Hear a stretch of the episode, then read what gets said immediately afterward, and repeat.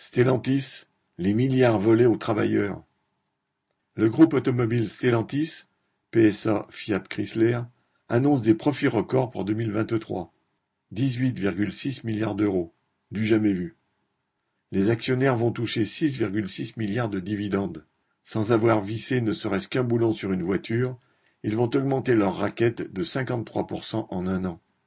En revanche, pour les travailleurs, le seul record est celui des attaques patronales. Ses profits en hausse de 11% par rapport à 2022 placent Stellantis sur le podium des entreprises qui profitent le plus, entre Total Energy et LVMH. Et 2022 était déjà une année record, car les profits de ce groupe automobile, 16,8 milliards, étaient pour la première fois comparables à ceux des pétroliers. Mais 2021 aussi avait été une année exceptionnelle, malgré le Covid et les crises des semi-conducteurs. Ces profits fabuleux ne proviennent ni de découvertes technologiques nouvelles, ni d'une explosion des ventes, qui n'ont augmenté que de 6% en un an. Ils sont faits sur le dos des travailleurs. En effet, la charge de travail ne cesse d'augmenter ces dernières années. Il y a eu 130 000 suppressions d'emplois, alors que le nombre de voitures produites a augmenté. Les cadences se sont accélérées, les journées sont plus dures, plus usantes. À l'usine de Poissy, en région parisienne, des travailleurs de cinquante-sept, cinquante-huit et même soixante et un ans sont mutés de force sur les chaînes de montage, alors que des jeunes ouvriers de trente ans n'arrivent déjà pas à tenir les postes sans s'abîmer les tendons ou les articulations. Cette année encore, des travailleurs sont morts de crise cardiaque à l'usine ou chez eux.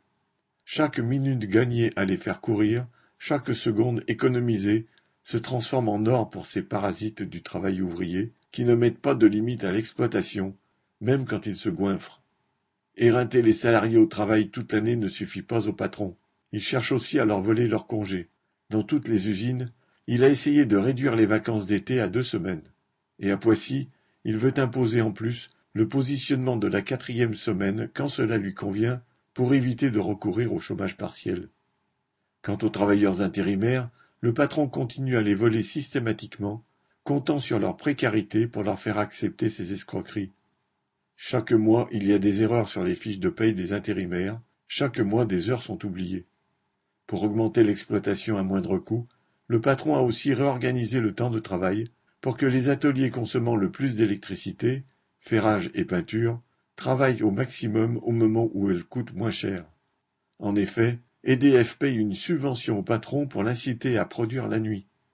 Résultat, quand le patron force les travailleurs à fabriquer des voitures de nuit, il reçoit de l'argent d'EDF.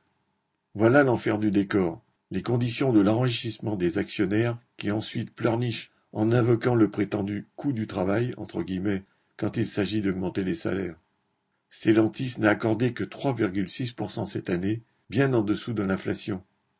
La prime d'intéressement annoncée de 4100 euros bruts, soit 3700 nets seulement, est inférieure à celle de 2022, car le patron avait tout prévu, Sachant qu'en aggravant l'exploitation il allait accroître les profits, il a fait signer aux syndicats pro-patronaux un accord qui change les règles de l'intéressement en sa faveur bien entendu.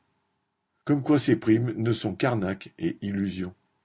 Pour l'instant, les capitalistes de l'automobile, comme les autres, se réjouissent de pouvoir continuer à arracher des milliards aux travailleurs. La grève dans les usines automobiles aux États-Unis a rappelé récemment qu'ils n'étaient pas à l'abri d'une explosion de colère.